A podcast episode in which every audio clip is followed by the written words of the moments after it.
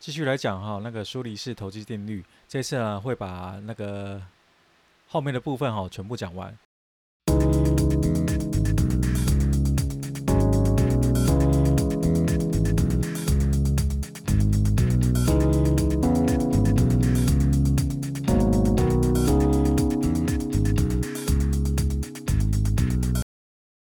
那现在先说那个主要的定律第七章哈，是论直觉，建议你呢要如何处理突如其来的预感啊？可以解释是说哈，呃，预感跟直觉是非常相当值得信赖的，就是说你在做单的时候，你会预感，嗯，盘势好像会往上走哦，所以你就可以敲进多单嘛。但是如果呢走势不如预期呢，那就是。哦，我们要执行停损哦。那预感呢是一种像灵感呢、啊，它很神秘，它你会感觉到、它其实哦有点像你过去哦累积以来的经验跟知识哦。但是呢，你不会觉得是它非常的信赖嘛？对很多人来说啊，直觉是一种很复杂的话题啊，很不容易理解，甚至呢会让人非常的困扰啊。一般人呢对。于这种直觉的现象呢，它有三种的处理态度嘛。第一个，它就是无视；第二种是信任它；第三个，它就会使用它。那预感呢，是一种普通的思考活动哦。预感是一种哦，让自己呢知道某些事，而不知道自己如何知道的经验哦。一个好的预感是说哈，你早就知道这个事物的组合嘛，但是呢，你不知道自己是如何知道的自己哦。这句话听起来很饶舌哦，意思就是说哈，当预感呢突然的时候，你会思考一下，哎，这时候在你脑中存在的这个数据呢，是不是可以如你预期的方式前进哦？所以作者说哈，这样的试验呢，当然也不能说保证是永远不出错嘛。那最可靠的预感呢，也可能是错的；反之呢，莫名的预感，它也有可能是正确的。因此，不管哈预感多么强烈，也不要让它哈哄骗你哦，进入过度信任的状态哦。要随时保持的疑虑，因为啊，直觉是可以有用的那种投机工具，但是它不是百分之百正确的。永远正确的公式呢是不存在的哦。绝对不要把希望跟预感混为一谈。第八章呢是讲那个神秘主义哦，建议你呢在钱跟超自然之间呢都要保持彼此的独立哦。他写到：“哈，上帝呢创造世界的计划之中呢，没有让你发财的这个计划哦。人呢不可能因为啊祈祷而致富哈。如果呢你依靠上帝呢，或者是那个佛祖啊神明哦，或者是其他哦超自然的力量呢，能够让你带来财富呢，你可能就会因为哈这个原因呢，跟家人或者是朋友吼，然后起了争执嘛，然后就会遭受到打击。”转眼成功跟绝对的事吼，一般来说都很有可能是陷阱吼。那业余的投机者呢，要是失足呢掉进来，等到你要爬出去啊，你已经都已经口袋都没钱了嘛，一贫如洗了嘛。所以呢，上帝是否存在哦，不是这个定律呢所要宣示的这个见解哈。不管你是死的时候有钱呢，或者是贫穷哦，上帝跟菩萨他不在乎嘛。那投机难免会犯错，想要投机致富呢是正确的哦。那要怎么投机致富呢？靠的是说哈，你要有正确的投机的信念哦，而不是超人的洞察力。依靠呢某种信念呢，可能不会危及你的健康哦，但是它会危及到你的钱。不要跟上帝哈祈祷说哈，呃，他会帮助你做很多事情哦，因为他肯定不会注意到你的银行账户，那是你自己个人的问题。占星术呢，要是有灵的话哈，那这些学者哦，他早就是全世界最有钱的人哦。你看，像印度神童啊、迦南德啊，还是什么一些龙婆啊，还有未来人嘛，他们预言的事情，他们都预言说那个川普会当选嘛。可是事实他事实上哦，大家都知道嘛，就是哦，听听就算了哦。那人呢，就不要过度迷信。如果呢，你可以吼很淡然处之呢，你可以享受到这样的乐趣。对于投机者来说，哦，在处理钱财的时候，你要哈完全靠自己的理智哦，跟智慧来处理哦。主要的定律第十一章论顽固，告诉你呢要怎么用你的钱啊。如果呢你因为投资或者投机哈，你第一次呢没有赚到钱，你就要忘掉它，然后重新再来哦。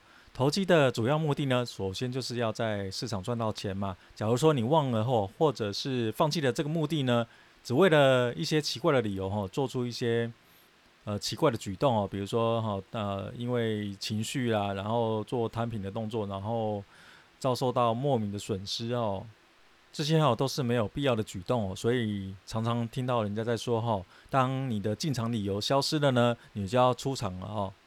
绝对呢，不要用向下承接的摊平法哈，挽救没有希望的投机哦。那个股市的历史有很多啊，你可以想象哦，以前的那个华硕啦，或者是王雪红的那个宏达电啦，然后以前的股王呢，到现在的价钱哈，如果你采用这种越便宜越买进的这种方式哈，投资哈，你会就直接你就会破产了哦。那摊平法呢，是投资行业中哈最引诱人的陷阱，你如果想要采用这个方法，你要先问自己哦，假如说哈我手上呢我没有一百块的某只股票啊，那我是不是会用五十块去买它呢？假如说哈你的回答是否定的哦，那你就不要用加码在这个不对的股票。那摊平法的的另外一个问题呢是说哈要鼓励你忽略了主要定律三所说的哦，船开始下沉的时候呢，不要祈祷哦，赶快脱身。因为呢，决定停损永远不是一件非常容易的事情哦。有时候他会沦为非常痛苦的痛苦。有些人呢，他会自己哈、哦、说服自己呢，他不愿意去做停损的动作。那有的人呢，他认为最好的方式呢，就是去用摊平法哦。我不必卖掉它嘛，因为它是一只好的股票嘛，哦，所以我会一直去接它。那就会错失哦很多在上涨的股票，你就会丧失很多这种赚钱的机会啊。要自由的选择哦，投机的工具哦，不要因为哦迷惑自己呢而放弃自由。最后的定律哦是计划哦，告诉你呢，所谓的长期计划呢，就是说要有致富的旺盛企图心。长期计划呢引起来的危险哦，是它让你呢认为未来是可以可控制的哦。你永远哦不要为了自己的，或者是让别人呢为你去制定长期的计划哦，不要听听。电视的节目在讲讲什么？讲哪只股票，然后不错呢，可以买进，然后就遭受到莫名的损失哦。当你呢碰到了机会，就应该把握；当你遇到的危险，就应该要跳开。因此呢，投机者所需要的长期的计划，那只有一个，那就是说哈，要有致富的旺盛企图心。至于呢，要怎么样完成这个目标哈，你是不会知道的，因为你要有经验嘛，有经验你就会自然而然就知道了。那作者个人的想法是说，哈，在投机的世界中呢，要知道怎么样应对变局哦，这就是他所知道的事情。他从不去试图了解未来，他只有一种心理准备，他只会不断的学习，然后边学边改。人哦都不可能去看清楚未来哦，但至少呢，你要准备在各种的情况之下呢，迅速做出反应哦。如果你老是哈呆坐在那里，让机会呢从你身边溜走，那是毫无意义的哦。李佛摩曾经。写书写里面写到，他说：“我相信打赌是这样子的哈，短线呢投机所赔的钱要比长线投资的损失要小。依照我的见解呢，长期投资是大赌博，他们赌博的时候只坐守在那边，一旦呢出差错，他们可能哈就全部输光。聪明的投资人呐、行动是非常快速的，会把损失呢减到最低的限度。”打赌明天的事情已经是很冒险哦，打赌到二十年、三十年之后的事情，那就是非常了不起的糊涂蛋。当然啦，长期投资它也有一定的吸引力哦。一个是减轻你做痛苦的决定的压力嘛，会给你一种舒适、舒服呢跟安适的感觉哦，让你觉得哈一切的计划都在你的掌握之中。另外一个非常好的优点是可以让你省去手续费嘛，还有一些税金。总之呢，不要因为懒惰，或者是懦弱，或者是其他的心理因素呢，让自己呢困着不动。每一个投资者呢，都应该哈至少要有三个月呢，重新检视自己的投资绩效。面对呢不可知的未来哦，提出长期的计划是没有用的，而且是非常危险的哦。绝对不要哦，在长期投资呢，或者是长期的计划上面哦，做太多的预期哦。应当呢对当前的事情哦，立即做出反应哦。比如说总统大选。然后股市大涨，你这时候要赶快把钱丢进去嘛，要看哪一只股票它有蠢蠢欲动，然后开始要爆发了，好，要赶快做出这种决定哦。当危险的时候呢，威胁出现的时候呢，就要马上脱身，不要放弃呢自由哦。那只有一种呢，长期计划是你所需要的，那就是说哈，你要有致富的旺盛去图心，为自己呢设定一个目标。假设说你想要一个月赚三万，那已经达成了，那你下个月就可以定个目标，定个五万。那如果又不小心达成了，你又可以在下个月呢，设定为十万嘛，然后投资投机都是一样，要循序渐进，不要痴心妄想。你不要妄想说你一个月你就要达成投资绩效就是一百万，投资绩效我要像别人一样一千万，不可能嘛，因为你在做梦嘛。这本书呢，重点哈都讲的差不多了，那有兴趣的人呢，可以去书局哈找看看这本书。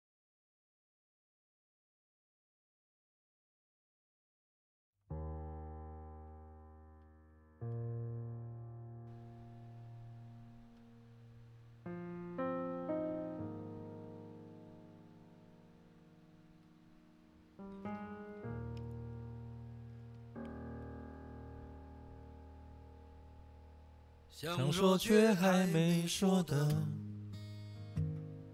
还很多，站着是因为想写成歌，让人轻轻地唱着，淡淡的记着，就算终于忘了，也值了。说不定我一生涓滴一念，侥幸汇成河，然后我俩各自一端，望着大河弯弯，终于敢放胆，嬉皮笑脸面对人生的难。也许我们从未成熟，还没能晓得就快要老了。尽管心里活着的还是那个年轻人，因为不安而频频回首，无止于索求，羞耻于求救，不知疲倦地翻越每一个山丘，越过山丘。虽然已白了头，喋喋不休，时不我予的哀愁，还未如愿见着不朽，就把自己先搞丢。越过山丘，才发现无人等候，喋喋不休，再也换不回的温柔。为何记不得上一次是谁给的拥抱，在什么时候？我没有刻意隐藏，也无意让你感伤。多少次我们无醉不欢，咒骂人生太短。唏嘘相见恨晚，让女人把妆哭花了也不管。遗憾我们从未成熟，还没能晓得就已经老了，经历却仍不明白身边的年轻人。给自己随便找个理由，将亲爱的挑逗，命运的左右，不自量力的还手，这只是放手，越过山丘。虽然已白了头，喋喋不休，时不我予的哀愁，还未如见招不休，就把自己先搞丢。越过山丘，才发现无人等候，喋喋不休。再也换不回的温柔，为何记不得上一次是谁给的拥抱，在什么时候？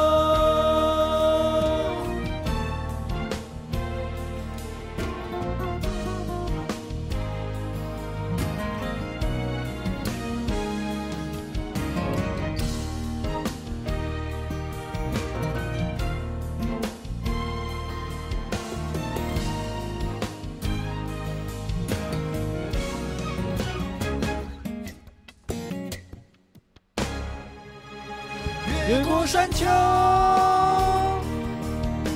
虽然已白了头，喋喋不休，时不我予的哀愁，还未如愿见着不朽，就把自己先搞丢。越过山丘，才发现无人等候，喋喋不休。再也换不回的温柔，为何记不得上一次是谁给的拥抱，在什么时候？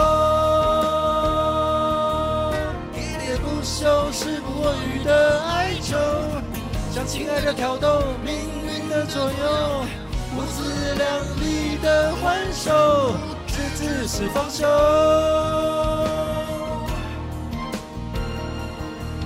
为何记不得上一次是谁给的拥抱，在什么时候？